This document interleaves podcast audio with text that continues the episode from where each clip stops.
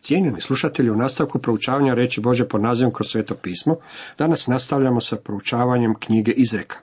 Osvrćemo se na 12. poglavlje.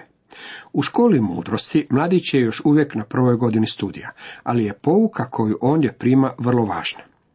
Tko ljubi pouku, ljubi znanje, a tko mrzi ukor, ludi. Čovjek koji ljubi pouku je čovjek koji dobro procjenjuje što ima najveću važnost i što ima istinski vrhunsku vrijednost. Međutim, moram reći da nakon što ljudi dobijete za slušanje Bože riječi, jedan od velikih problema je dobiti ih da budu poslušni onome što ta riječ govori. Poslušnost je apsolutno neophodna. Dobar dobiva milost od Jahve, a podmukao osudu. U psalmu prvom, petom redku rečeno nam je da se opaki neće održati na sudu ni grešnici u zajednici pravednih. Bez obzira na slavu, bogatstvo i visoki položaj u očima ljudi, bezbožan će čovjek doživjeti žalosni svršetak. Podmukao dobiva osudu. Zločom se čovjek utvrđuje, a korijen se pravedniku ne pomiče. Naš je gospodin iznio prispodobu koja se bavi ovime. U propovjedi na gori govorio je o čovjeku koji je svoju kuću izgradio na stijeni i o drugom čovjeku koji je svoju kuću izgradio na pijesku. Stijena naravno simbolizira Krista, čvrsti temelj Bože riječi.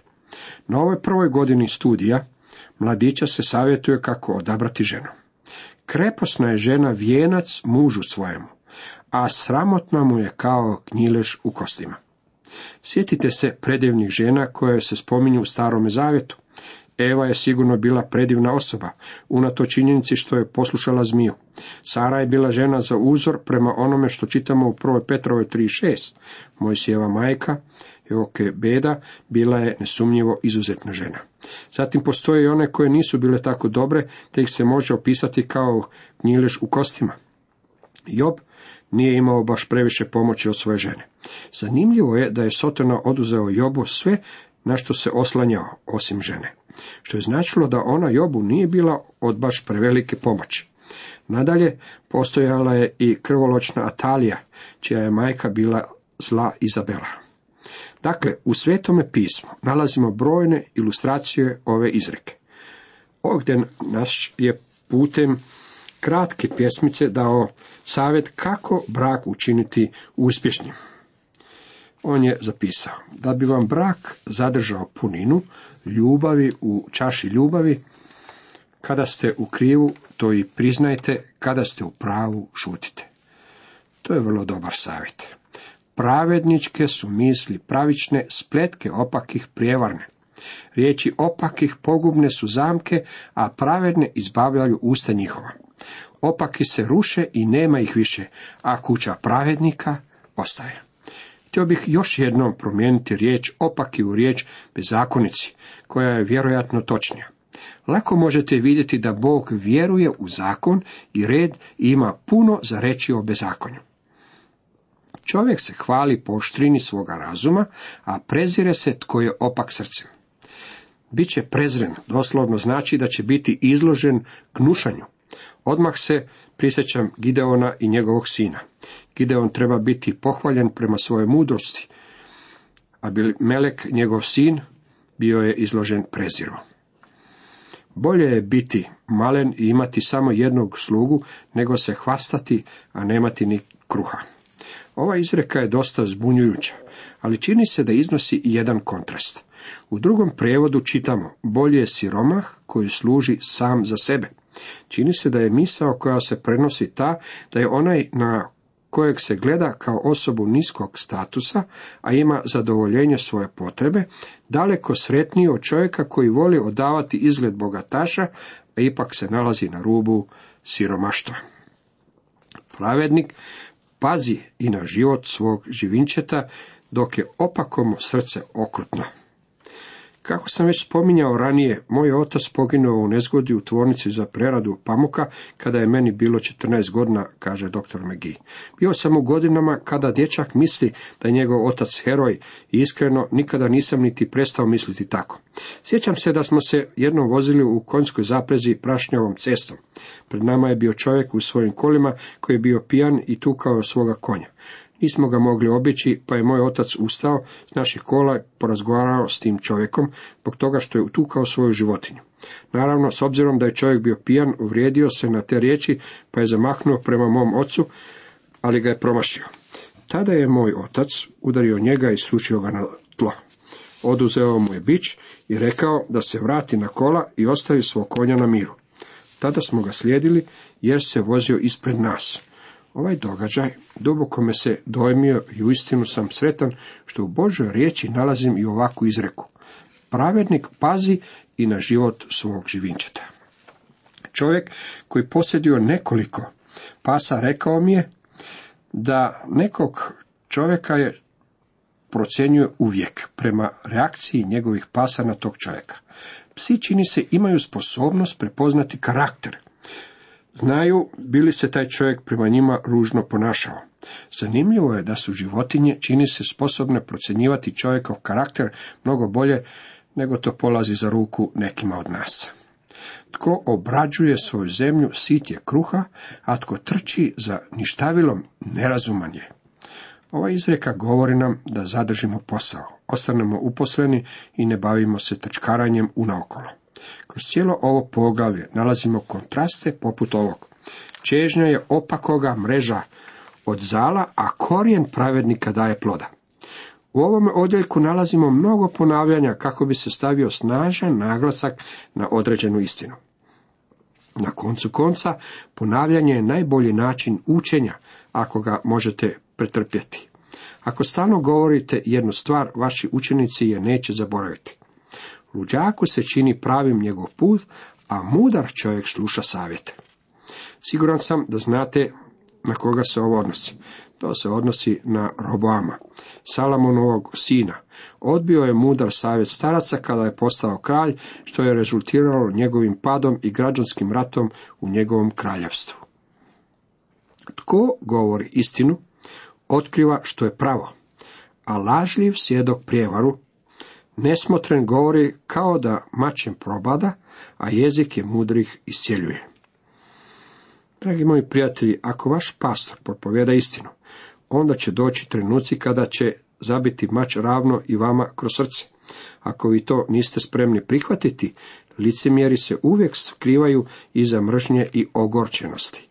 Zato sam uvijek vrlo oprezan prema ljudima koji su spremni na sve načine kritizirati svog pastora.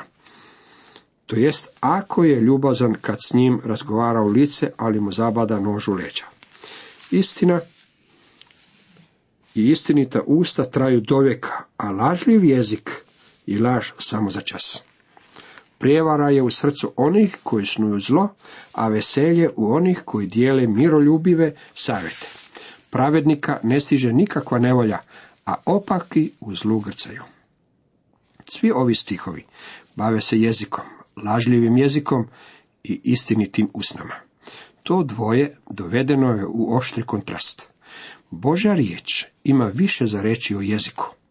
Više suda o zloupotrebi jezika nego što ima za reći o upotrebi i zloupotrebi alkohola. Pa opet zanimljivo je da lažljiv jezik i ogovorač mogu proći prihvaćeno u današnjim kršćanskim krugovima, dok će pijanac biti odbačen. Mrske su Jahvi usne lažljive, a mili su mu koji zbore istinu. Jedna od stvari koja bi trebala karakterizirati Božje dijete je njegova iskrenost.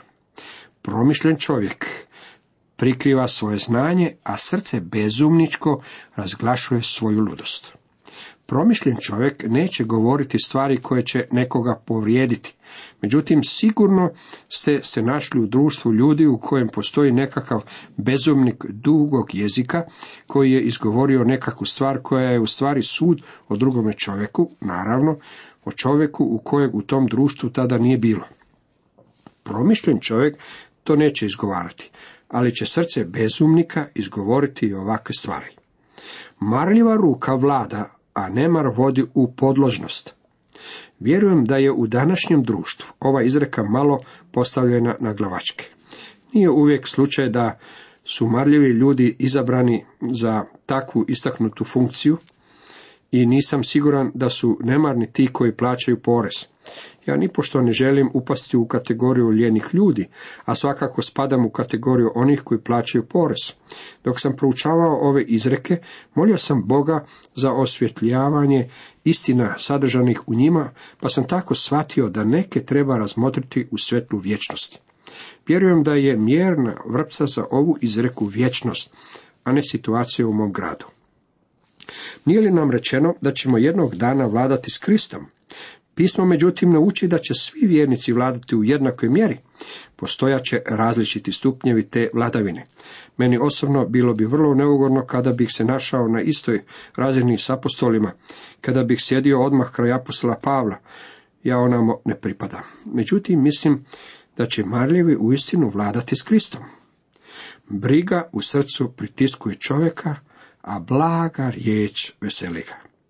Job je rekao svojim prijateljima, o kako su snažne besjede iskrene. Ispravna riječ može donijeti utjehu, veselje i ohrabrenje onima koji su pritisnuti tjeskobama, koji imaju probleme ili koji su ogorčeni u duhu. Sigurno ne smijemo pritiskati čovjeka koji ima probleme. Trebamo mu dati dobru riječ.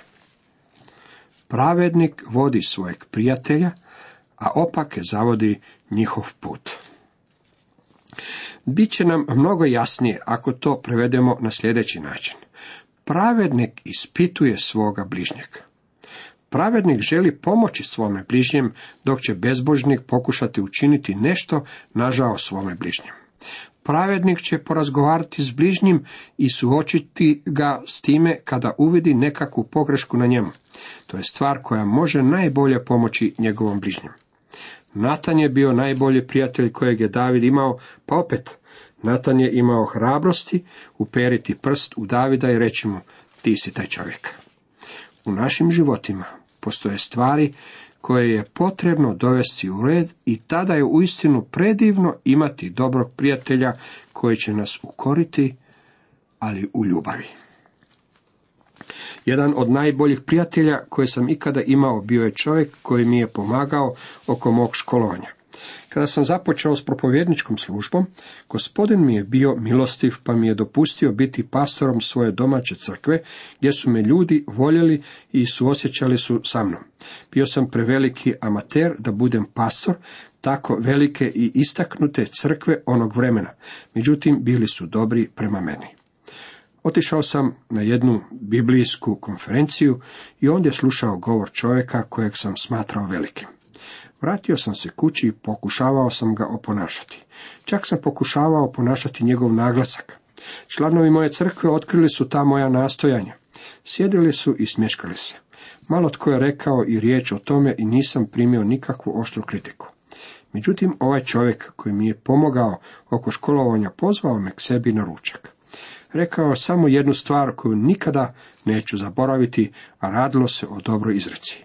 Brate, ja ću radije slušati izvornog tebe nego imitaciju bilo koga drugog. To je bilo sve što mi je rekao. Dragi moji prijatelji, to je bilo sve što je i trebao reći. Od tog trenutka vratio sam se samome sebi. To možda nije bilo dobro, ali je svakako bilo mnogo bolje nego da stalno pokušavam oponašati nekoga drugog. Kako su istinite riječi snažne? Pravednik će istražiti svoga bližnjeg i pomoći mu. I upravo je to taj čovjek učinio u mom slučaju. Zlikovac, međutim, zavodi svoga bližnjeg. Dolazi k njemu i tapše ga po ramenu, ali ga razapinje čim ovaj okrene leđa. Ove izreke pogađaju vas izravno u vašem susjedstvu, u vašoj crkvi i na vašem radnom mjestu, zar ne? Nemaran ne ulovi svoje lovine, a marljivost je čovjeku blago dragocjeno. Meni je ova izreka dosta smiješna. Ovaj je čovjek otišao u šumu i ubio jelena, ali je bio prelijen da mu zguli kožu. Rasjeće meso na komade, skuha ga i pojede. Morate biti prilično lijeni da bi bili takav lovac. To je poput ribića koji će uloviti ribu, ali je neće očistiti i pojesti. A marljivost je čovjeku blago dragocjeno. Drugim riječima, taj se čovjek brine oko onoga što ima. Sjetimo se kada je Ruta otišla pabirčiti u polje, a Boaz je bio tako velikodušan prema njoj da je sakupio mnogo žita, nakon toga je ovršila žito koje je skupila. Mogla je otići kući, baciti ono što je skupila pred Noemi i reći, gledaj što sam učinila, cijeli dan naporno sam radila za ovo, ti sada ovrši ovo žito. Nije postupila tako. To nam otkriva kakav je duh prebivao u njoj. Muškarci neće vas ništa boljeti ako pomognete kod nekih kućanskih poslova. Možete čak i oprati suđe s vremena na vrijeme. Naučio sam da, otkada sam u mirovini i više vremena provodim kod kuće, postao sam član srce učini kluba. Stalno čujem srce učini ovo ili srce učini ono. Dok sam bio dječak, običavao sam govoriti svojoj majci. Kada odrastem, nikada više neću prati suđe. Čini se da sada prolazim kroz drugo djetinstvo, jer ponovo perem suđe. I na kraju 28. redak ovog 12. poglavlja kaže Na stazi pravice stoji život i na njezinu putu nema smrti. Božjem djetetu ovdje se otvaraju predivni vidici. Tjelesna smrt očekuje svakoga od nas. Ako gospodin ne požuri sa svojim dolaskom, ali nas iza te smrti čeka vječni život. Blago onom koji ima tu sigurnost. Jednom biti u vječnosti za uvijek. Naša je molitva da vam gospod pomogne da biste to doživjeli. Cijenjeni slušatelji, toliko za danas.